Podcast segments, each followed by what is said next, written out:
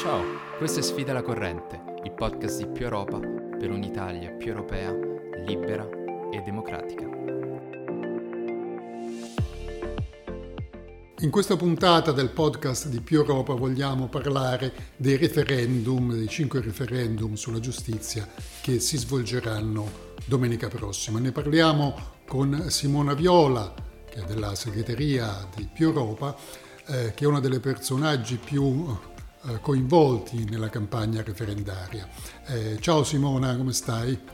Ciao Alessandro, benissimo, eccoci qua. Dunque, eh, sono referendum dei quali si dice si parla poco, eh, non solo perché eh, obiettivamente sono stati eh, esclusi dalle, dall'informazione pubblica, dalle trasmissioni di informazione sia eh, televisive che radiofoniche, ma anche perché si dice sono quesiti, sono argomenti che non interessano molto il vasto pubblico, sono cose di cui le famiglie, questo l'ha detto Romano Prodi di recente, aggiungendo Prodi che poi sarebbe andato a votare, sono argomenti di cui le famiglie eh, non parlano quando si siedono a tavola eppure sono argomenti molto importanti. Infatti io volevo chiederti Simona, eh, se come noi auspichiamo prevalessero cinque sì, eh, che paese sarebbe? In che Italia ci sveglieremmo noi da lunedì? Eh, Alessandro, direi che ci sveglieremmo in una Italia che ha dato un messaggio rilevante alla società politica e alla magistratura e nel senso di volere una giustizia, un'organizzazione della giustizia più giusta e ci troveremmo in un'Italia dove un po' di persone potrebbero temere un po' meno per, loro, eh, per la loro libertà personale. Per carità, non è la risoluzione dei problemi della giustizia italiana, però sarebbe un segnale forte, importante, di quelli di cui non si può fare a meno di tenere conto. Però io devo dirti che eh, questa politica di minimizzazione eh, dell'importanza del voto fondata sull'assunto che si tratta di quesiti di cui la gente non discute a cena, io la trovo francamente aberrante. Sì, non se ne discute perché, a cena perché, perché, non si vede il telegiornale che ne esatto, parla, esatto. se no se ne discuterebbe. Anche perché non è solo un segnale politico, ma ci sono anche delle ricadute pratiche anche sulla vita quotidiana di tutti i giorni. Non so se puoi farmi qualche esempio. Sicuramente sì, perché eh, tu sai, i nostri ascoltatori sanno bene che i quesiti sono cinque, tre dei quali investono l'organizzazione della giustizia e due, diciamo, il diritto penale. Sul tema dell'organizzazione della giustizia si tratterebbe di tre riforme che entrerebbero in vigore immediatamente, quindi prima della riforma Cartabia e che sarebbero, diciamo così, più radicali di quanto la riforma Cartabia non preveda. Mentre il quesito sulla, ehm, sull'elezione del CSM eh, sostanzialmente coinciderebbe con la soluzione Cartabia che già eh, di per sé eh, abroga la necessità di raccogliere le firme, ma soprattutto la riforma Cartabia poi fa quello che il referendum non può fare, cioè fa una riforma complessiva del sistema di nomina del CSM, gli altri due referendum sull'organizzazione della giustizia, cioè quello sul voto nei consigli giudiziari ehm, e eh, infine quello sulla ehm, diversificazione delle funzioni tra PM e magistrati decidenti, quello entrerebbe in vigore immediatamente. Immediatamente. Quindi eh, la differenza ci sarebbe e come. E poi c'è tutto il tema del diritto penale con la riduzione delle possibilità di ehm, carcerazione preventiva e, e, e, le disposizioni in tema di incandidabilità e decadenza degli eletti che entrerebbero anch'esse immediatamente in vigore. Quindi delle modifiche ci sarebbero e come.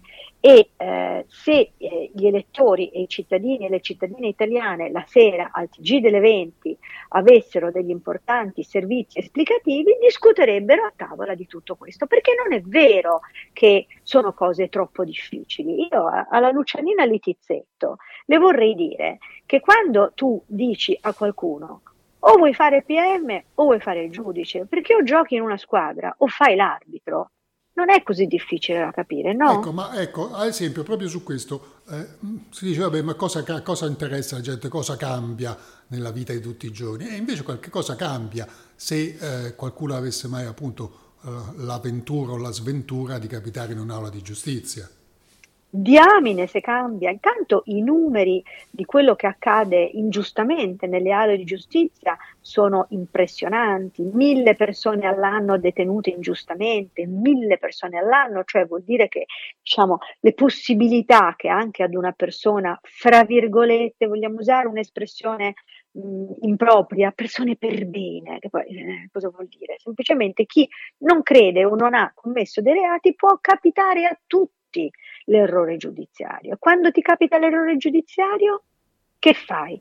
Fai come fanno mille politici eh, negli ultimi anni che quando incappano, ah, come Calderoli, si sveglia e dice, ah, ho saputo quanta gente dimora ingiustamente nelle carceri. Veramente noi lo sappiamo da decenni, quanta gente dimora in, nelle carceri, non ce ne accorgiamo solo quando veniamo eh, ingiustamente carcerati e in realtà i cittadini italiani lo sanno perché Alessandro i dati sulla fiducia nel sistema giustizia sono drammatici, meno del 50% degli italiani crede nell'istituzione della giustizia. E questo vorrà dire qualcosa. Certo, e dunque eh, noi di Più Europa eh, non, abbiamo, non siamo fra i veri promotori, diciamo così, del referendum, però siamo molto attivi per quello che riguarda la campagna referendaria. Una campagna referendaria nella quale alla fine siamo rimasti, non dico soli, ma quasi, perché ad esempio un partito promotore, la Lega, diciamo, ha fatto da qualche tempo una brusca retromarcia eh, come giudichi tu questo atteggiamento? Eh certo, eh. come dice sempre con una bellissima espressione, trovo il nostro segretario, non gliela voglio rubare, ma come dice Benedetto Salvini è garantista, diciamo così, come un orologio rotto, no? che fa l'ora giusta due volte al giorno. Eh, ma lui è impegnato, è impegnato a fare la pace. No? sì, esatto, impegnato ad andare a pregare il suo amico Putin di fargli fare bella figura da infiltrato del partito Nuova Russia, quale è nel nostro paese. Ehm, no, la, la, Lega ha un problema di sue contraddizioni evidenti, ma sono tutte sue. Eh, ha la contraddizione che è un partito che va in giro a chiedere al citofono a quello se spaccia, che dice che bisogna buttare dentro gli immigrati e chiudere via la chiave e che quindi per esempio di condizioni carcerarie non si è mai occupato nella sua vita. Oggi Calderoli scopre le condizioni delle carceri, scopre improvvisamente che la gente è ingiustamente detenuta eh, e benissimo, ci fa piacere, benvenuto nel mondo dei, dei garantisti, ma i garantisti sono garantisti, dobbiamo ricordarlo, tutto l'anno, tutti i giorni e soprattutto con chiunque, non solo con i tuoi consiglieri locali che vengono colpiti dalle accuse di abuso d'ufficio e che decadono dalla carica, ma anche per gli immigranti, per gli spacciatori e perfino per gli stupratori, perché la persona che improvvisamente per via di un reato entra nella responsabilità e nella potente capacità di stritolarla della macchina giudiziaria e dello Stato, in quel momento da persona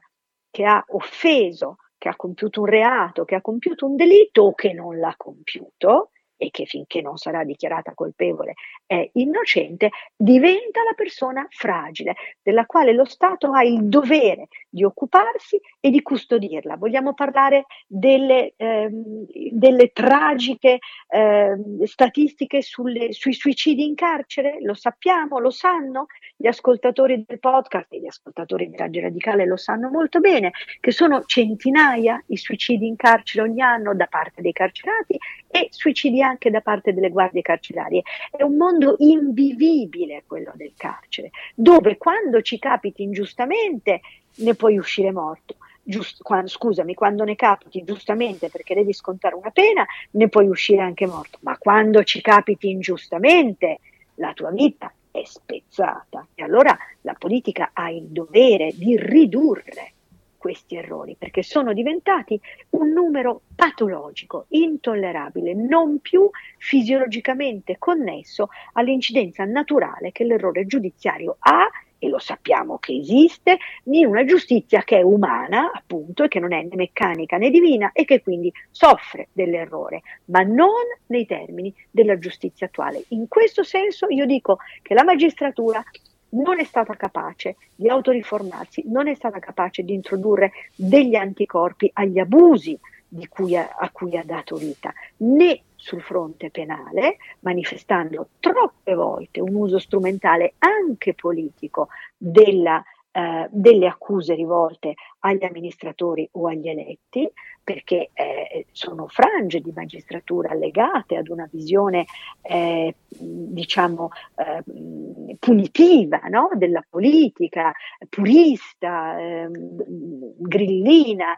eh, come ben sappiamo, e la magistratura non è stata neanche capace di rif- autoriformarsi sotto il profilo della sua organizzazione, per cui il CSM come ha detto Mattarella un minuto dopo essere stato eletto, è ormai un dovere della storia, la sua riforma, perché è inaccettabile e la posizione di arrocco della, dell'Associazione Nazionale Magistrati sulla difesa dell'assetto correntizio è inaccettabile.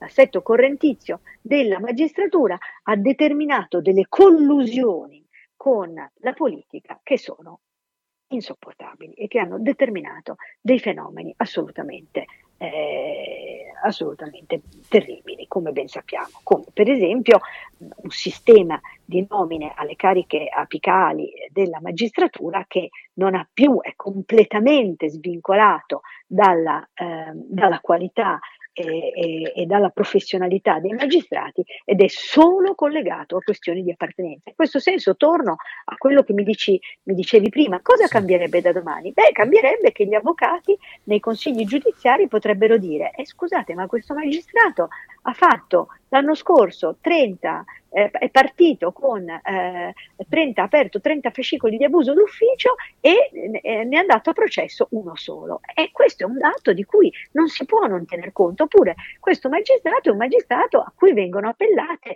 e, e cassate e, e, e, annullate in appello il 90% delle sentenze. Che, che, sono eh, casi, che sono casi che si presentano anche più volte, non sono casi, non sono eccezioni. Non sono casi isolati, no, non lo sono.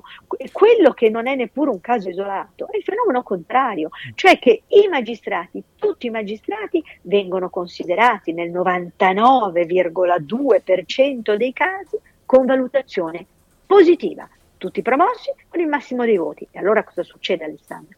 Che se arrivano con queste valutazioni, che sono fatte solo fra i magistrati, senza l'apporto valutativo degli avvocati e dei professori universitari, queste valutazioni tutte uguali, tutte piatte al rialzo, al top dei top, arrivano al CSM, chi scegli per fare il capo della procura qui o il capo della procura lì? Non hai neanche una sbavatura, neanche un, indice per poter dire questo è più bravo, questo meno, questo è più capace, questo ha esperienza. No, sono tutti bravi uguali. E allora allora li scelgo in base all'appartenenza, alla corrente.